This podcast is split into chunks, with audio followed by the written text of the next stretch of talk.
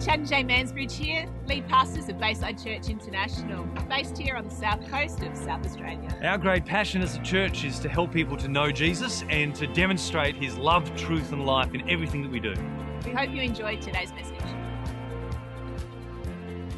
Uh, needless to say, last Sunday of the year, uh, heading into New Year's Eve, and uh, a new year, a new decade, as I, as I said, day after tomorrow. For many of us, possibly it's a time to reflect on the past or maybe just digest the food that we ate at Christmas, uh, either way, and uh, look with some type of anticipation into the future. And uh, like many people, maybe like many churches or certainly pastors, it's kind of our job to do this. Uh, had some time in November, December, just uh, giving God an opportunity to speak and say, Lord, is there anything you're wanting to let me know uh, about next year. In fact, we had a time here, one of our worship evenings, um, Harp and Bowl, uh, where Jay said, All right, everyone just give God a chance to speak to them something about 2020. And hearing God isn't an exact science. And for those of you who know me, it's quite rare. It does happen, but it's rare that you actually hear me get up and say, The Lord told me. Okay. Or I get up and say, God spoke this to me. And while we believe in God speaking, um, as, and we believe in what we call the prophetic, which is basically God speaking. I'm also a pastor. So I understand that there's times where if you just say, God said this, God said this, God said this, God said this, you've got a good number of people who sit in the church and who are like, that intimidates me because I'm not that confident to speak like that. And so, as a pastor, while sometimes I'm really confident when God speaks, I also want to shape my language a bit and articulate it in a way that's a little bit more approachable. So, this is what I'm going to say. At that prayer meeting, when Jay said, Let's see if God says something to you about 2020, I had a thought. a thought came to me, okay? And sometimes I know, or I'm more confident to know when God's speaking to me when I have thoughts at a supersonic rate. It's like I had 10 thoughts, all really quick. Um, some of you have been in prayer meetings when I've led them before, and I'm like, all right, let's give God a chance to speak and go. All right, what did he say? Uh, because, because sometimes the longer you linger, the more different voices you hear. And, and for me, at least, God has a habit of speaking and speaking fast. And so when Jay said, listen, what does God say to you about 2020? I had about 10 consecutive thoughts in a split second, and this is how, I went, how it went. 2020 is half of 40. 40 is a generation. There's a negative generation in Exodus that wandered the wilderness for 40 years, but David fulfilled the purposes of God in his generation because he led for 40 years. 2020 is halfway, and it's like half time, like a scrum match in between where you audit and give an account to where you're at in God's fulfilling God's purposes. After all, as we all know, 20 is the age of accountability. In the, uh, in the story of the Exodus, it was only those over 20 who were accountable to serve in the army or who were accountable to not move on into the promised land. So 2020 is an accounting time to consider whether I'm fulfilling the purposes of God in my generation. And that's the verse that came to me. Kind of like that, all right? And so that's kind of the, the sequence. And so this week I looked up that passage of scripture that talks about David fulfilling God's purposes in his generation in his generation. And it's found in the book of Acts in chapter 13. What I'm going to do is I'm going to read that whole passage because I'm a Bible guy and I don't believe it's particularly healthy just to quote half a verse and give a sermon on it because then you can make people believe anything. All right. So, what I'm going to do is I'm going to read the whole passage of Acts 13. We're going to get some scripture today. It is the Apostle Paul's very first recorded sermon. Okay, so it has a significant for a number of reasons. I'm going to read it and then I'll explain a bit and encourage you as you head into 2020 to take stock of your life as we work with others, as we come together at half time to account and audit how I, like David, am going to fulfill God's purposes in my generation. So it can be said of me when I'm the one having a memorial service. This person fulfilled God's purposes in their time. They have run their race well. I want to be that kind of person, and I feel like 2020 has an element of that to it for us, so that's where I'm going today. Are you good? If you have a Bible, the book of Acts, it's easy to find. Find Matthew, Mark, Luke, and John. It's about you know, 70% of the way through the Bible. And uh, it's just after there for those of you who don't have your Bible, because hey, you're on holidays. Let's uh, read, read from the screen. You following me okay? G'day. Okay, what am I going to read? Uh, Acts 13 13. That's a good way to start. Okay. This is Paul, who's one of the leading Christian figures in the New Testament. He's probably the most influential preacher in all Christian history. All right, we're going to read his first sermon here. From a place called Paphos, Paul and his mates sailed to Perga in Pamphylia, where John left them to return to Jerusalem. From Perga, they went on to Pisidian Antioch. On Saturday, they entered the synagogue and sat down. Synagogue um, basically was a Jewish thing that emerged, yeah, let's say about 100 BC, something like that. Okay, after the Old Testament comes to an end, uh, it's around about 400 BC. They didn't know that at the time, but it was, okay? And, uh, and during that next 400 years before Christmas comes along, there's a whole bunch of political stuff that happens. Alexander the Great comes through and sort of uh, pillages and plunders the whole region, and then he dies, and four people take over from him, and then the Jewish people, who we read about mostly in the Bible, they have their own time of independence where they start to run the show again. And it's during that time uh, that they build these things called synagogues, which, in a little bit, if you can think of it a little bit like a local church. All right? So it's not a big temple, but it's a square building, and they had uh, deck, uh, deck, not deck chairs, benches around the, around the sides, okay? And the important people would sit on the chairs and everyone else would sit on the floor, all right? Apparently, they didn't have Chinese uh, manufacturing making blue plastic chairs really cheap back then, right? So they kind of sat on the floor. And so this synagogue, Paul rocks up there, and this guy is a trained rabbi. He's a trained Jewish teacher, and he's still got the beard and he still looks the part. And so they, the guys who are running the show, uh, look at him and say, Paul, it looks like you've got something to share. Why don't you take the microphone? It's open mic Saturday today. Lucky you. All right? So that's what we're going to read now. They go to the synagogue.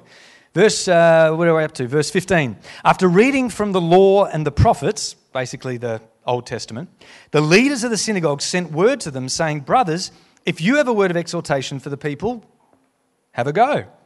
Standing up, Paul motioned with his hand and said, Fellow Israelites and you Gentiles who worship God, listen to me. First thing, if you're a budding preacher to know, Paul shows us here is that you need to know your audience. Paul knew who he was talking to. All right? He knew who he was speaking to in this context. Even though he was a stranger in that town, he knew something about them, so he knew his audience. It's a really important thing for all communication. Know who you're talking to. Verse 17 The God of the people of Israel chose our ancestors. Probably means Abraham, Isaac, and Jacob, that type of Old Testament, those of you know the Old Testament. He chose our ancestors. He made the people prosper during their stay in Egypt. With mighty power, he then led them out of that country, Moses. For about 40 years, he endured their conduct in the wilderness. Okay, you're going to read that story in the book of Numbers. It's the third book in the fourth book. It's one of the first five books in the Bible, right? And, um, and these guys that Charlton Heston leads out of Egypt, basically they get to the desert and they start to whinge and whine, and God says, For 40 years now you're going to stay in the desert. And from that day onwards in the Bible, 40 years becomes synonymous. Mm-hmm, with a generation. Okay, so that's why the number 40 in a Jewish Hebrew Bible mindset should say it speaks of a generation because God says for 40 years you're going to be in the desert until I'm done with that generation. Okay, that's what he's writing about here. For about 40 years he endured their conduct in the wilderness and he overthrew seven nations in Canaan, giving their land to his people as their inheritance. All this took about 450 years, so now we're in the book of Joshua. After this, God gave them judges until the time of Samuel the prophet. Um, the book of Judges after you do Moses' books, Joshua goes in the promised land, and then you have the book of Judges, and Judges tells the story of 12 rulers who ruled God's people after Josh, right? And uh, Samuel was the last of them. So he was number 13. He was the greatest of all the judges, but he wasn't one of the 12.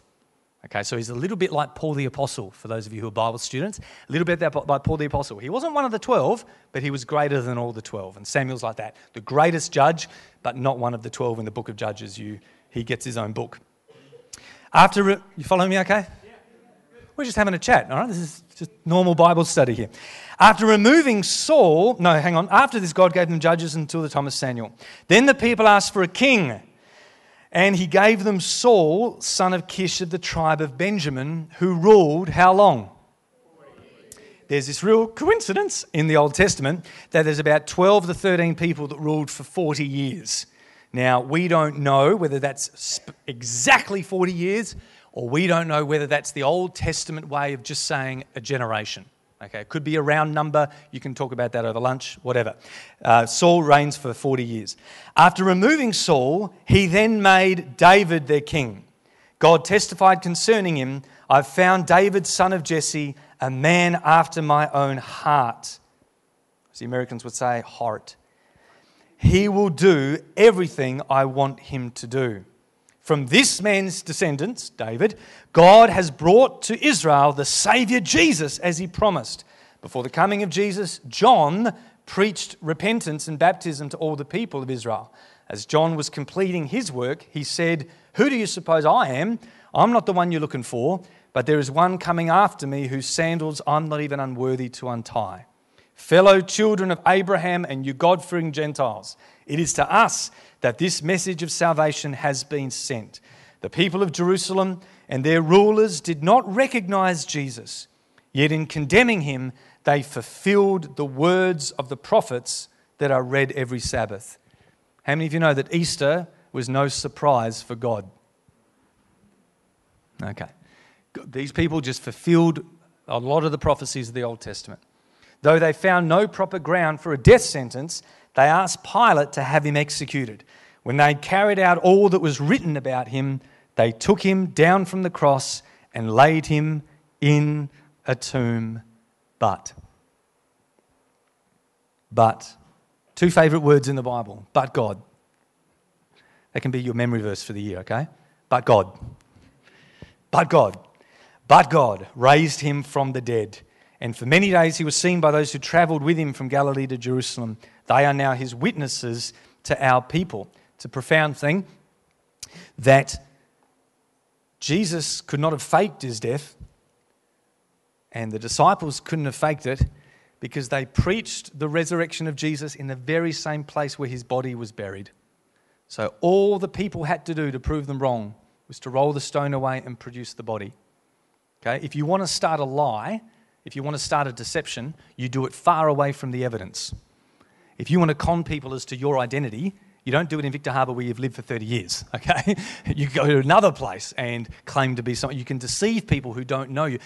These guys weren't being deceptive about the resurrection. They preached it in the same place where Jesus' body was buried, because that is an absolute truth uh, of Jesus' resurrection. So there it is. God raised him from the dead. Many people had seen him.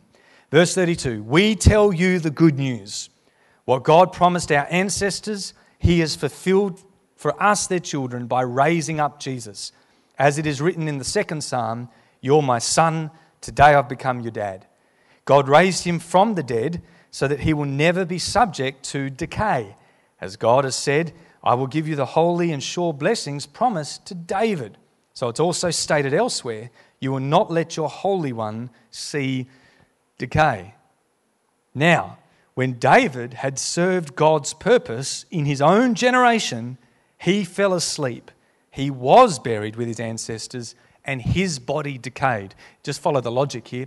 Um, he's quoting Psalms that say, Your Holy One will never see decay. And so there was a thought, maybe that's talking about King David never dying. Because at the time, King David was, oh, he was awesome. We don't want this era to end. And Peter's here saying, nah, he died, he decayed. That prophecy was not for David, it was for one of David's descendants, whose name is Jesus. Okay, so that's kind of the logic there. But the one whom God raised from the dead did not see decay. Therefore, my friends, therefore, my friends, I want you to know that through Jesus, the forgiveness of sins is proclaimed to you. Through him, everyone who believes is set free from every sin, a justification you were not able to obtain under the law of Moses. You could meditate on that for a long time. Through Jesus, every sin, every sin every sin. Verse 40 Take care that what the prophets have said does not happen to you. Look, you scoffers, wonder and perish, For I'm going to do something in your days you would not believe, even if somebody told you. And he's basically finishing his sermon here with a warning, an application to say, listen, I've told you some good news. I've told you a story. I've told you some good news. Make sure you do the right thing with this good news. Okay, make sure you do the right thing with it and don't block your ears to what God is wanting to say. A warning we would do well to heed today. Dad, we thank you for your word. Thank you for speaking to us today. Thank you for speaking to me not only a timeless truth, but a timely truth. I'm open to hear you and I'm open to learn from you this morning in Jesus' name. Amen. A couple of things about this sermon from Paul. It starts by him knowing his audience. Good point. It finishes by him knowing the point he's trying to make. Therefore, I tell you, through Jesus, forgiveness of sins is found. How many of you have sat through enough sermons to know, I wish more preachers knew their point? Some, some of you hear me say often, here's the point, all right? If, if I'm getting a bit boring, I just want you to yell that out to me. What's the point, preacher? Okay, what's the point? Because in between him knowing his audience and him making his point, he tells this whole story about the history of God's people, literally from Abraham all the way through Moses to David and ultimately to Jesus. He tells what we call in literary circles the meta narrative of the scripture. It's the big story of scripture. He tells a big story to give people perspective and then he zooms in to make his point to say, therefore, this is what I'm saying. And central to this big picture is a character called David. Ultimately, his point is to talk about Jesus. The answer to every question I ask Jesus. All right. He, his point here is to get to Jesus and to say, through Jesus, forgiveness of sins found. But central to the story, the meta narrative, right in the middle is this guy called David. All right. And that's the guy that I want to look at today. In fact, in biblical history, David pretty well is in the center of biblical history. Okay, in this story, he starts at Abraham, and in very rough figures, Abraham's about 2000 BC. Okay, rough figures, 2000. David is at 1000 BC, and Jesus is at four or five, six, seven, we're not too sure. Okay, Jesus is neutral, okay? Uh, sometimes we have, we call it BC and then AD, okay? The Latin's, uh, that's Latin for Anno Domini, which means, anyone know? The year of our Lord, okay, the year of our Lord. In some literary circles, you're going to see the phrase CE, okay, which means common era. It's basically a PC way of saying uh, Jesus isn't Lord, so we call this the common era because that's where the most common car- uh, calendars, the Gregorian calendar starts. So sometimes you read about CE, sometimes AD. The point is, Jesus is born at zero, let's just say. David's here at a 1,000, and Abraham's over it at 2,000. David is the central figure. And uh, some of you who were at Christmas services last week heard a reading from Gospel of Matthew where it talks about Jesus being born in the line of David. How many of you heard from Matthew chapter 1? And it says, Abraham begat, begat, begat, begat, begat to David, begat, begat, begat, begat to Jesus. Okay, it's the, it's the genealogy of Jesus in the Gospel of Matthew. And it breaks it down into three lots of 14 generations. Have you ever read that before? How many of you think that's a real weird coincidence? Three lots of 14. And then you read the Old Testament and you realize it's not accurate. It wasn't three lots of 14. And what some people believe Matthew's doing there is he's setting it up at three lots of 14 generations because David, the name David, if you add up the value of the letters, equals 14.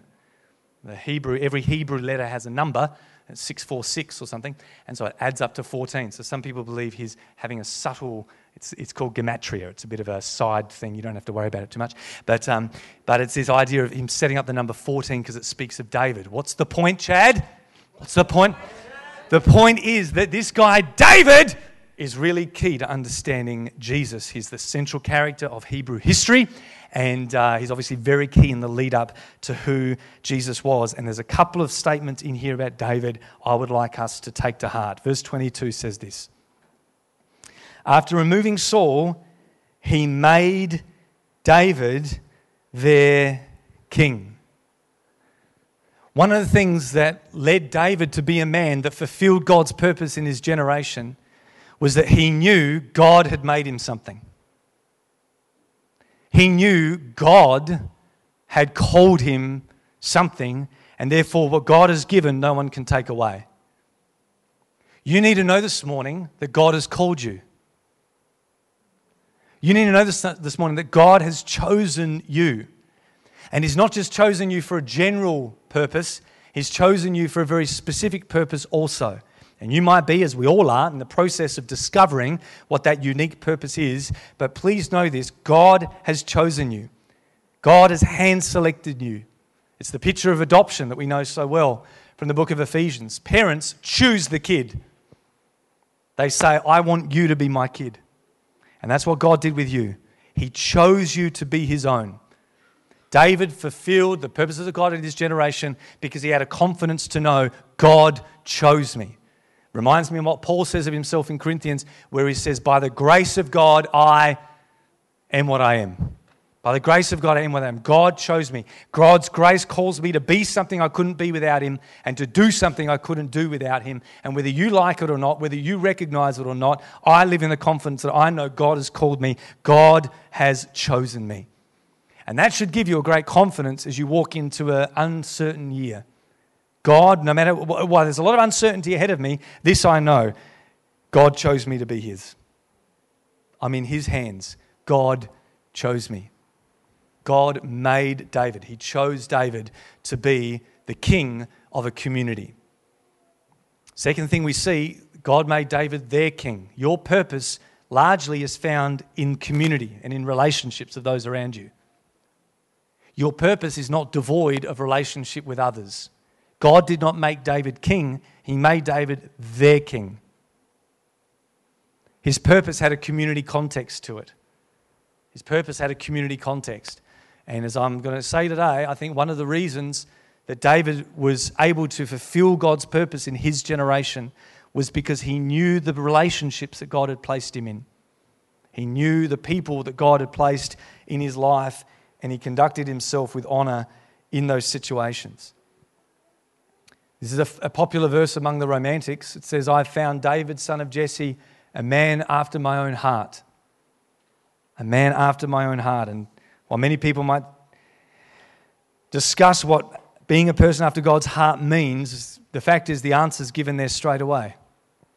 Being after God's heart, what does that look like? It looks like someone who will do whatever God wants them to do. Sometimes being a person after God's heart, yes, means lifting your hands in worship.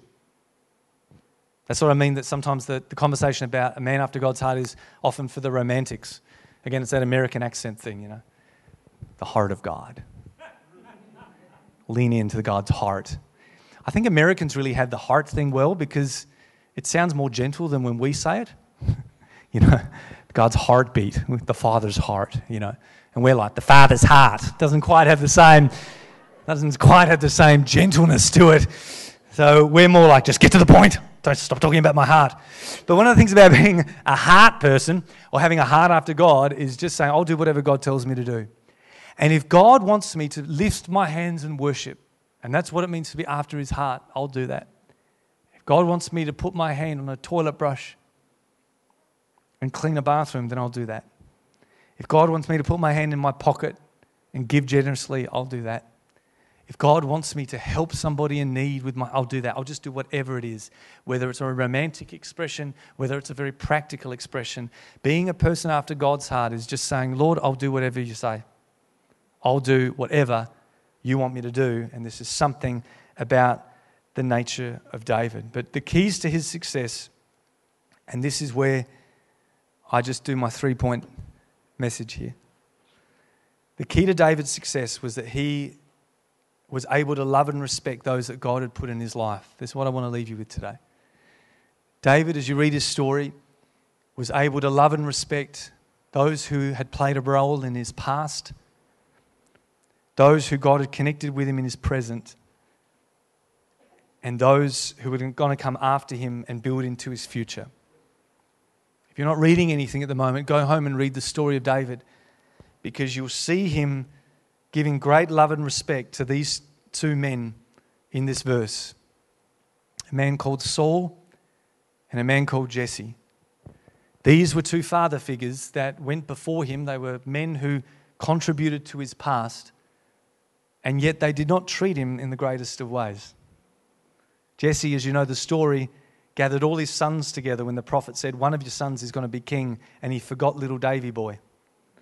His dad just forgot about him, didn't even consider David. This is the father figure that he had, Jesse. He then went to serve King Saul, and King Saul seemed to have what we call David derangement syndrome. And just seemed to have it in for him, always finding something wrong with David and sought to destroy him no matter how loyal and how faithful he was. And yet, David, when he had an opportunity to get back at Saul, as you know famously, he respected and honored who Saul was and didn't allow his heart to grow bitter to such a point that when Saul ultimately and eventually died, he truly wept for him. That, vo- that verse that says, My, how the mighty have fallen, comes when David weeps for King Saul because David had a, knew something that many of us need to understand. To fulfill God's purpose in your generation, it's important to demonstrate love and respect to those who played a part in your past.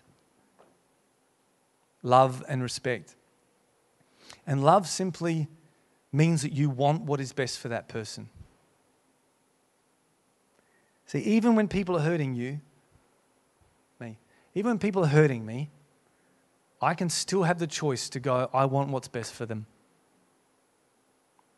And Saul was out to get David many times, made attacks on his life, and yet David somehow kept his heart pure to say, I want what's best for Saul. And that doesn't mean that he always trusted Saul because David ran away from him. That was the wise thing to do. Sometimes the wise thing was to give distance, but he still wanted what was best for him. He also demonstrated great respect. And respect basically means that we can speak the best of someone, we can speak what will bring out the best in someone. Many of us know with the, the struggle of the scripture that talks about honoring your father and mother when some of us find hard reason to do that. And yet, the word honor is just about giving weight to who someone is and what they've done. It doesn't mean lying, it doesn't mean avoiding the truth. You can be honest about someone's weaknesses and honest about someone's strengths, but speak the strengths over them to try to bring out the best in them. We have an issue in our society with the whole baby in the bathwater syndrome. You see something negative in someone and you just throw them away. Hey? Okay, so, so a politician says something brash or a politician makes a mistake and that's it. Everything about them is evil now. Everything about them is wrong. No, no, no. You can be honest and you can say, this guy has strengths and this person has weaknesses. The two things can be true at once. Noah can be a great dad who heard God and built an ark and saved his family. Awesome. Noah can also be a drunk who lies naked in his tent and embarrasses us as his kids. Both of those things are true. Okay. Yet I can still love my dad, Noah, and I can still choose to respect him, to bring out, try to bring out the best in him. And that was the challenge that his sons faced. Dad, he had good parts, he had bad parts. It's not neglect it's not denying the negative, it's just choosing to speak the best of that tries to bring the best out of that person. David seemed determined to not throw the baby with the bathwater and still love and respect Saul, and uh, it seems love and respect his dad as well. What's the point, Chad?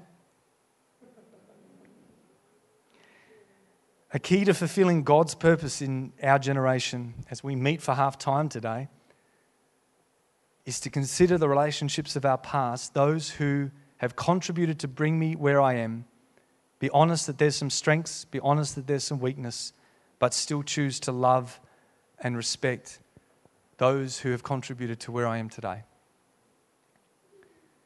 David also had this amazing knack of loving and respecting those whom God had put around him in the now. There's this terrible story at the end of the book of first book of Samuel where David and his men go out from their camp and then come back, and while they're away, someone came and stole all their stuff, including their wives and kids.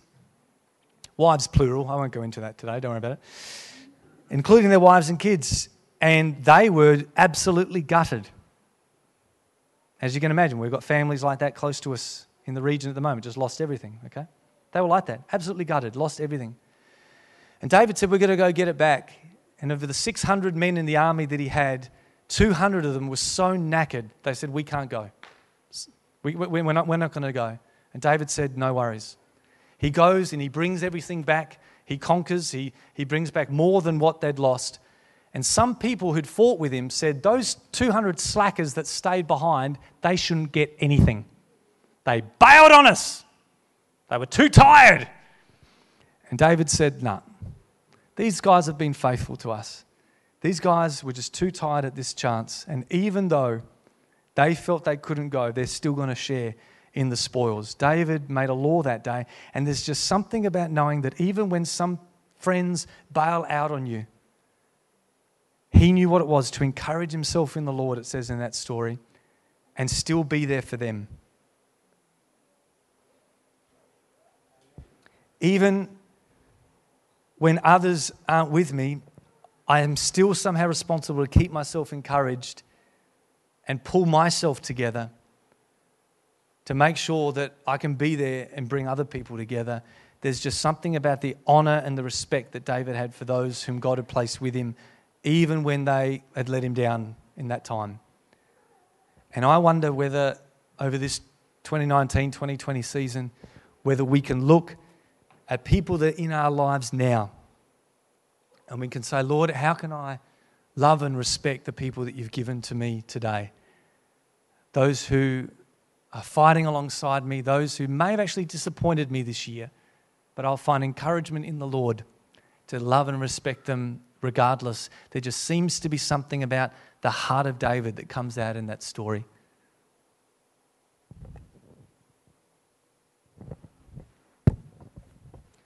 David knew what it was to love and respect those who'd gone before him in his past. He knew something about what it was to love and respect those who God had placed in his present and not take them for granted. And then he also knew what it was to look forward to the future and in love and respect, prepare the way for those who were going to outlive him. His son Solomon, God had spoke to David about building a temple and gave him the whole picture as to how it was meant to go. And yet God said to him, Mate, while I've given you the plans and I've given you the money and while I've given you the vision for it, you're not going to be the one to do it. I want you to set up your son to succeed set up your son to succeed. And there's something about David knowing that he was going to finish his race, 40 years as it was, and know that part of his race was to prepare the next generation to go beyond him. His uh, wife, wife, Bathsheba, who it seems wrote the last chapter of Proverbs, knew the same thing. She wanted to share the wisdom that she'd developed in her life with her boy, setting him up for success for the future. There's something about David that fulfilling God's purpose in my generation involves setting up the next. My race is not finished until I've prepared others to take on the baton ahead of me. I wonder if over this New Year's period, we can consider these three areas. Because I, for one, do want to be known as someone that fulfilled God's purpose in my generation. Not fulfilled my purpose, fulfilled God's purpose in my generation. See, a lot of us, our Western mindset is Lord, show me my purpose. What's my purpose? Give me my purpose. What's my purpose?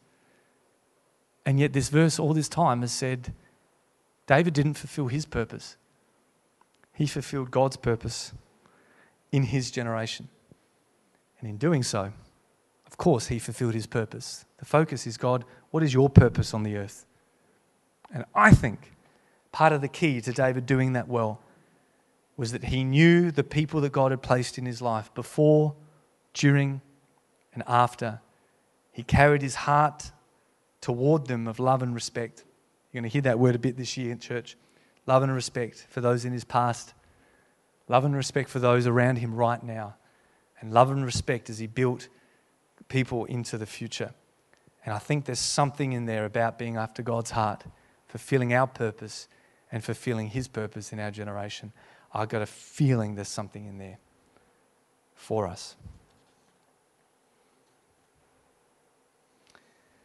Ultimately, of course, David's great legacy was that he, in helping Solomon and his kids, built the great dynasty that would bring about Jesus. He actually affected eternity by the way he lived his life. He affected eternity. As we think about the future, let's also keep that in mind. How am I living today that will affect eternity? Chad, what's your point? What's your point, Chad? A couple of weeks ago, Jay said, What do you think is on God's heart for 2020? As she said that, I saw the number 40, which speaks of a generation. And I don't want to be a part of a generation that wastes, wastes my life wandering in deserts. I want to be like David, who fulfills God's purpose in my generation, because I know that my time's limited.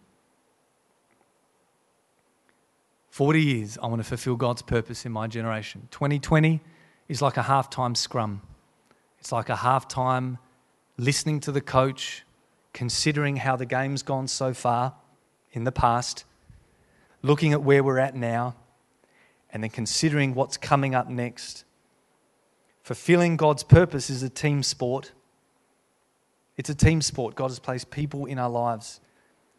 And so, my encouragement to you is to use today as a huddle to personally reflect on the people that God has placed in your life in the past those who God has placed with you now, and how we are building to help those coming after us. I wonder if over these next few days we can spend some time to look back and maybe step out of our comfort zone to thank people that have contributed to our past. Maybe some of us need to see out this decade by demonstrating some love and respect to people that have contributed to who we are today. Maybe some of us need to be mindful of people who God's placed in our life right now and don't take them for granted.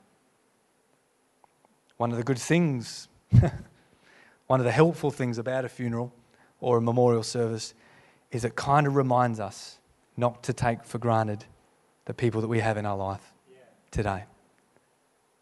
Let's not wait for a funeral to do that. Maybe we can use today as a chance to not take people for granted and then to reflect on the future. Go, Lord, how am I building? I'm wondering if God can speak to you on one of those areas today. Because if you can do one of those, one out of three, as Meat Loaf said, that's not bad. Two? Two out of three, how bad? Yeah, two out of three. Oh, two out of three is twice as good, isn't it?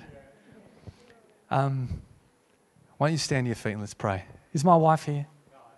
No? Thank you, Malcolm.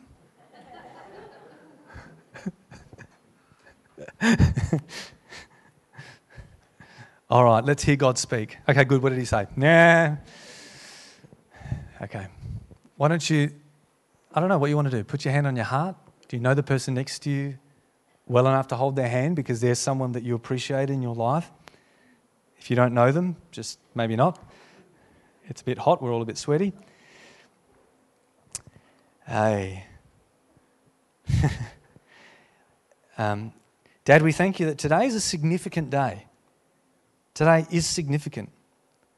And I am not here by mistake today. I've not taken everything in, but there is something that you want me to hear. And like David, there is something you want me to do. Today, as we've sung, and even now as we pray, I commit my heart to you again. I want to be someone after your heart. I want to be someone that does everything you want me to do. Because you are majesty. I don't just sing that, I mean that. You are my king. I pray you'd speak to me right now about some action you want me to take from today. Whisper that to my heart, and I commit myself now to carry it out.